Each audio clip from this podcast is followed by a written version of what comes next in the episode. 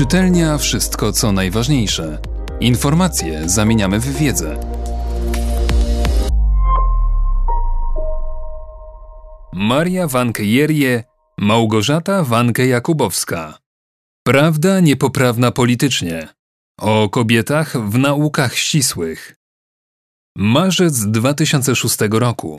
51-letni wówczas profesor Lawrence Summers, wybitny ekonomista i były minister finansów w administracji prezydenta Billa Clintona, piąty rok pełni funkcję rektora Uniwersytetu Harvarda. Podczas konferencji poświęconej dyskryminacji kobiet zabiera głos, wyrażając swój pogląd na przyczyny niewielkiej obecności przedstawicielek płci pięknej w elitach nauk ścisłych i inżynieryjnych. Wrodzone różnice między kobietą a mężczyzną mogą pomóc wyjaśnić, dlaczego tak mało kobiet zajmuje się matematyką. Powiedział i w reakcji na to stwierdzenie część gości opuściła salę. Wyrażona opinia miała bezprecedensowe konsekwencje.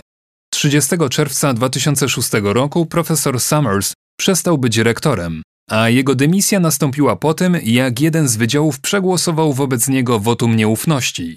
Zdarzyło się to po raz pierwszy w 370-letniej historii Harvardu, a kadencja rektora Summersa, jak się okazało, była najkrótsza od 1862 roku, kiedy to po dwóch latach urzędowania zmarł ówczesny rektor Cornelius Felton. Do głosów oburzenia na słowa Summersa przyłączyli się rektorzy innych amerykańskich uczelni Massachusetts Institute of Technology oraz Uniwersytetów Stanforda i Princeton. Pod krytykującym go artykułem nie chciał się jedynie podpisać rektor Uniwersytetu Yale, co przypłacił studenckimi demonstracjami, w których padały hasła seksista i szowinista.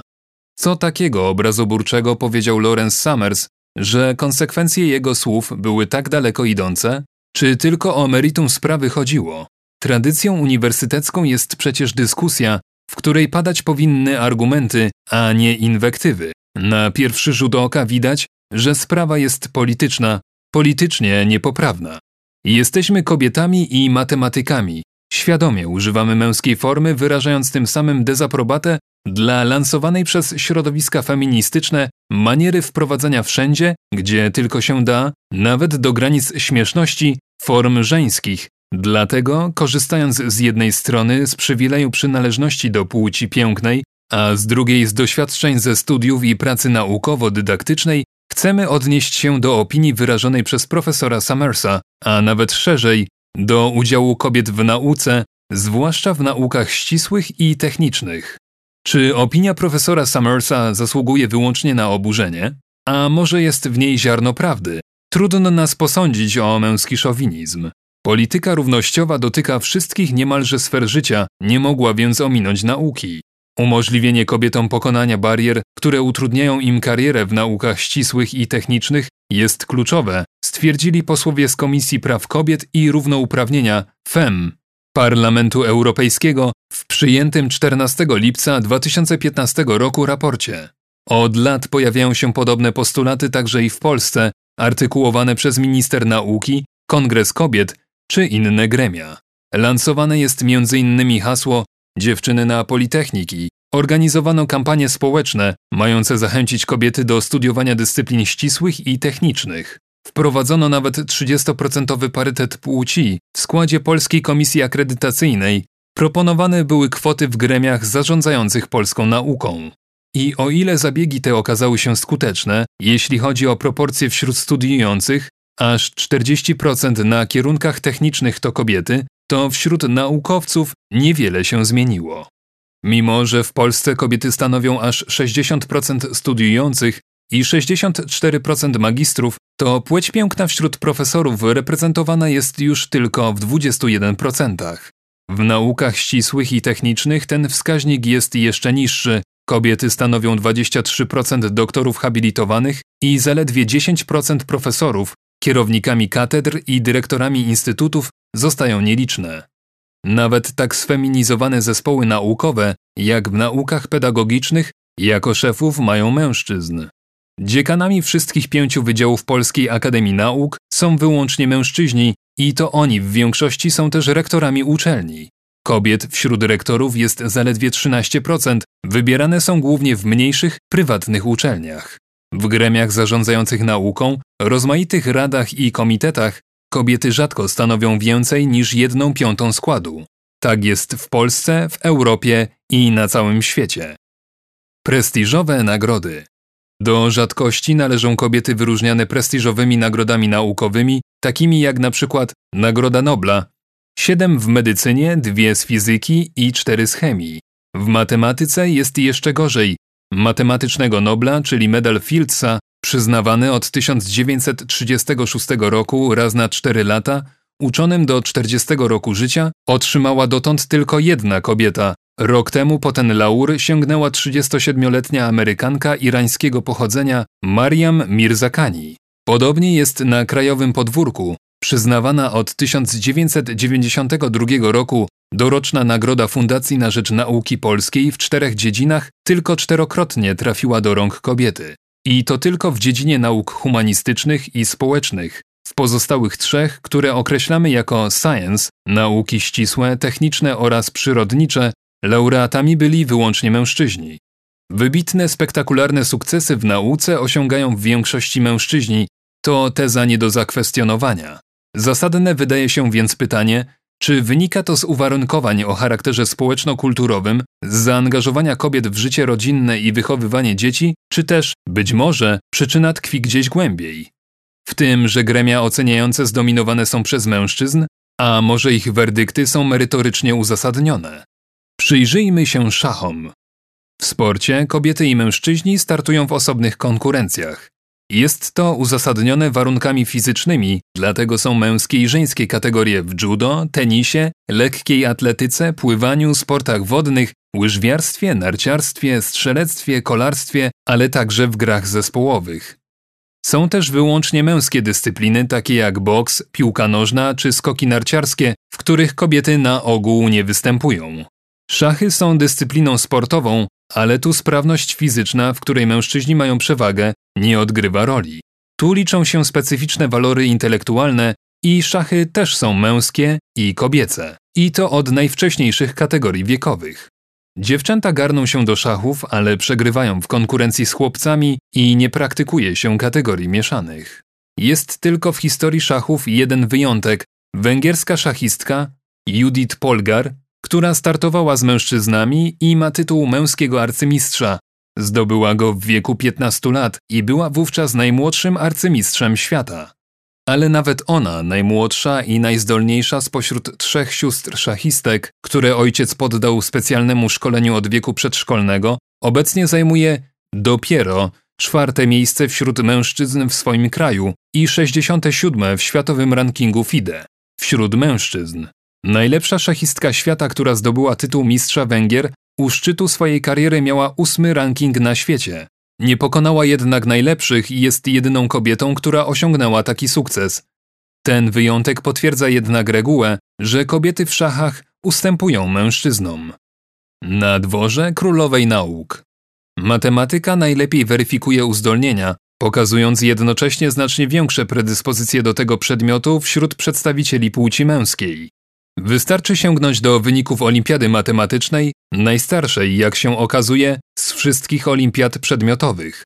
Pierwsza jej edycja odbyła się w 1950 roku z inicjatywy Polskiego Towarzystwa Matematycznego. Wówczas w gronie 20 laureatów znalazła się tylko jedna dziewczyna, zajmując 18 miejsce. Oprócz nagród przyznano też wyróżnienia i, podobnie, wśród 14 wyróżnionych była tylko jedna przedstawicielka płci pięknej, zajmująca miejsce 12. Po 60 latach niewiele się zmieniło. Do trzeciego etapu tegorocznej olimpiady zakwalifikowano 101 uczniów, w tym 7 uczennic. Komitet Główny przyznał 14 osobom tytuł laureata oraz nagrody, dwie pierwszego, trzy drugiego i dziewięć trzeciego stopnia. W gronie 14 laureatów znalazły się tylko dwie dziewczyny, które uzyskały nagrody trzeciego stopnia, plasując się na dwóch ostatnich miejscach. Wśród 14 wyróżnionych była tylko jedna przedstawicielka płci pięknej, zajmując miejsce dziesiąte. Rok wcześniej wśród 34 laureatów i zdobywców wyróżnień w Olimpiadzie Matematycznej nie było ani jednej dziewczyny. Tak samo czysto męskie grono laureatów i wyróżnionych wyłoniono w roku 2010. W latach 2011-2013 było niewiele lepiej po jednej dziewczynie wśród laureatów i wyróżnionych i to na dość dalekich miejscach. Te liczby mówią same za siebie. Wśród wybitnie matematycznie uzdolnionych płeć piękna reprezentowana jest wyjątkowo skromnie. Piewcy równości nie mogą tego stanu rzeczy tłumaczyć względami kulturowymi ani żadnymi innymi. Szklany sufit nie został nad uczennicami przez nikogo rozpięty, ich koledzy byli po prostu lepsi. I nie mają tu nic do rzeczy wyniki testów PISA, które nie wykazują większych różnic w wiedzy matematycznej między dziewczętami i chłopcami w wieku lat 15. Testy sprawdzają bowiem wiedzę, nie wybitne uzdolnienia, a te są potrzebne do uzyskiwania wybitnych osiągnięć w nauce. Dziewczęta są na ogół bardziej sumienne, staranniejsze, pilnie się uczą i to może na etapie nauki szkolnej stwarzać wrażenie, że ich uzdolnienia nie ustępują chłopcom. Zwłaszcza, że oceny przemawiają często na ich korzyść. Podobnie jest w czasie studiów, szczególnie podczas pierwszych lat. Do wybitnych osiągnięć naukowych pracowitość jednak nie wystarcza. Kobiece predyspozycje. Profesor Marian Smoluchowski, fizyk z Uniwersytetu Jagiellońskiego, w 1928 roku pisał m.in. Kobiety w naukach ścisłych, wszak aż do ostatnich czasów tymi naukami nie zajmowały się w ogóle nigdy i przyczynek kobiet do rozwoju jest znikomo mały. Nie zajmują się matematyką, ani fizyką, ani chemią, gdyż nie są zdolne do tego, gdyż w ogóle nie potrafią myśleć logicznie. Dziś zapatrywania ogółu na tę sprawę już znacznie się zmieniły. Dogmat o zasadniczej nielogiczności umysłu kobiecego przeszedł do składu starych przesądów. Sprawa wymuszonej dymisji rektora Uniwersytetu Harvarda z 2006 roku pokazuje, że zmiany w mentalności nie są kosmetyczne. Dziś nikt nie tylko nie formułowałby takich opinii jak profesor Smoluchowski, ale chyba i tak by nie myślał.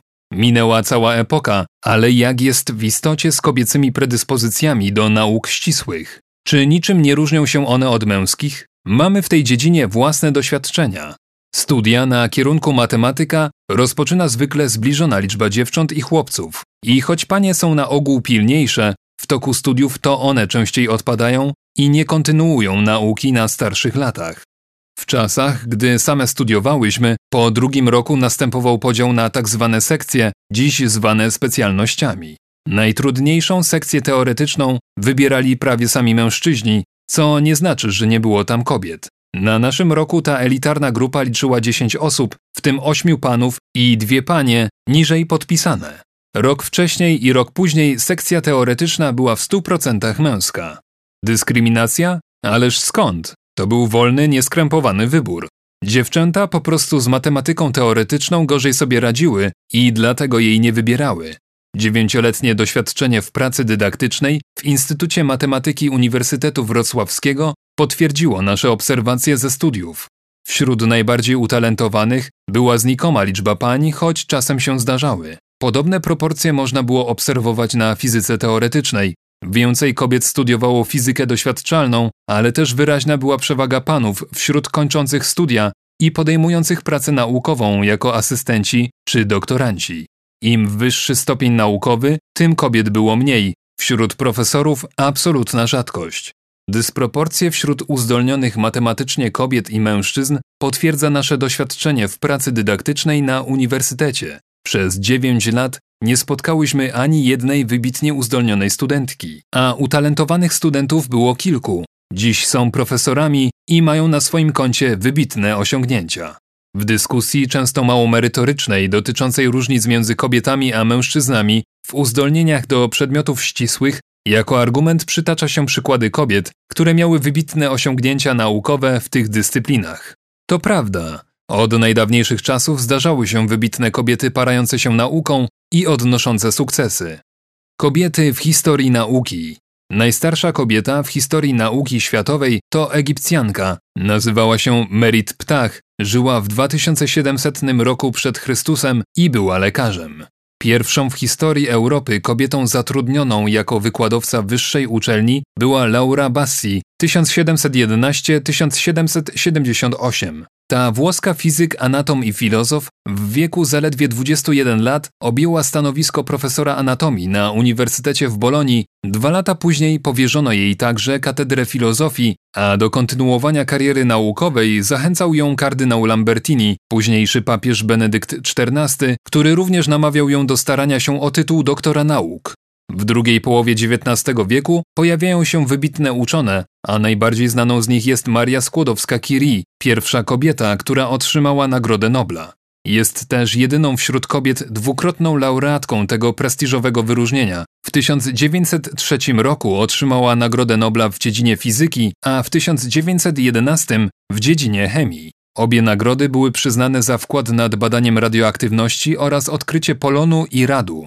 Warto dodać, że z Marią Skłodowską-Curie w Paryżu współpracowały dwie inne polskie uczone, Jadwiga Schmidt oraz Alicja Dorabialska, fizykochemik, profesor Politechniki Lwowskiej, a potem Politechniki Łódzkiej. I zupełnie niedawny sukces. Trzy lata temu polska uczona profesor Agnieszka Zalewska z Instytutu Fizyki Jądrowej Polskiej Akademii Nauk w Krakowie została wybrana przewodniczącą Rady CERN.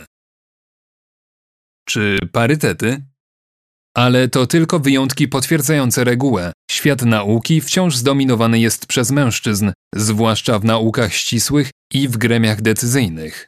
Wśród członków Polskiej Akademii Nauk panie stanowią zaledwie 3%, w ciałach zarządzających nauką i badaniami przy ministrze nauki i szkolnictwa wyższego zasiada jedynie 7% kobiet, co według raportu przygotowanego przez Komisję Europejską plasuje polską naukę na przedostatnim miejscu wśród krajów UE. Parlament Europejski uchwalił rezolucję, w której postuluje się, by w naukowych ciałach decyzyjnych zapewnić co najmniej 40% udziału każdej płci. Należy tutaj dodać, że parytety dotyczące udziału kobiet w życiu naukowym wprowadziły m.in. kraje skandynawskie oraz nasi zachodni sąsiedzi Niemcy. Konsekwencją tych administracyjnie wprowadzonych zmian składu gremiów decyzyjnych są parytety przy rozstrzyganiu konkursów na granty, czyli preferencje dla projektów firmowanych przez kobiety. Znamienne, że także kobiety naukowcy są sceptyczne wobec preferencji dla kobiecych projektów. Mogłoby to bowiem prowadzić do zmniejszenia roli kryteriów merytorycznych na rzecz przesłanek wyznaczonych przez parytety. Na marginesie warto zauważyć, że jakoś nikt nie dopomina się wprowadzenia parytetów w tak sfeminizowanym zawodzie jak zawód nauczyciela. Wystarczy, że w gronie nauczycieli w szkole jest przynajmniej kilku mężczyzn, wyraźnie maleją problemy wychowawcze. Przekonuje Wanda Półtawska, podając przykład szkół niepublicznych, w których zatrudnienie mężczyzn radykalnie poprawiło dyscyplinę wśród uczniów. Jak widać, nauczyciel mężczyzna w szkole, jak ojciec w rodzinie, jest potrzebny. Nie mieści się to jednak w głównym nurcie problemów zdominowanych przez poprawność polityczną ale to temat na zupełnie odrębną dyskusję. Gdy stwierdzimy, że mężczyźni są wyżsi niż kobiety, odebrane to zostanie jako oczywisty fakt, mimo że każdy może wskazać zarówno kobiety o bardzo wysokim wzroście, jak i niskich mężczyzn. Po prostu średnia wzrostu mężczyzn jest inna niż średnia wzrostu kobiet, podobnie mediana, zwana wartością środkową lub przeciętną, która jest jeszcze lepszym miernikiem. Nikt na takie oczywiste stwierdzenie się nie oburza, nikt z nim nie polemizuje. Podobne stwierdzenie dotyczące predyspozycji do nauk ścisłych kobiet i mężczyzn spotyka się jeśli nie z gwałtownymi protestami, to przynajmniej z głębokim niezrozumieniem i odrzuceniem. Nie spotkałyśmy się z reakcją, która nie byłaby nacechowana emocjami. Nie są one jeszcze takie, jak w Stanach Zjednoczonych, gdzie dyktatura poprawności politycznej jest nieporównywalna z tą, z którą spotykamy się w Polsce. Tu nikt jeszcze z powodu poglądów na uzdolnienia kobiet i mężczyzn nie musi podawać się do dymisji. Rektor Harvardu mógł mieć nieco racji, ocenia Jacek Leluk, członek Mensy i oficjalnie jeden z najinteligentniejszych ludzi w Polsce. Uważa, że inteligencja może objawiać się inaczej właśnie ze względu na płeć. Z jednej strony w dedukcji matematycznej lepsi są panowie, mają umysł bardziej analityczny, dokonują selekcji istotnych informacji. Z drugiej zaś to kobiety mają zdolność całościowego obejmowania problemu, dzięki czemu dostrzegają rzeczy, które mogą umknąć uwadze mężczyzn. Wyjaśnia. Wniosek z tego może płynąć tylko jeden. Rację miał profesor Lawrence Summers, twierdząc, że kobiety i mężczyźni mają różniące się predyspozycje, ale takie, które wzajemnie się uzupełniają. Najlepiej więc ich nie wartościować i nie wyrównywać na siłę. Wyniki badań opublikowane 4 lata temu w Harvard Business Review pokazują, że gdy w grupie jest więcej kobiet, zbiorowa inteligencja tego grona wzrasta. Dlatego może warto docenić pracę zespołów naukowców złożonych zarówno z kobiet, jak i z mężczyzn. Zgodnie z intuicją i naturą. Czytelnia Wszystko co najważniejsze. Czytał Mateusz Mleczko.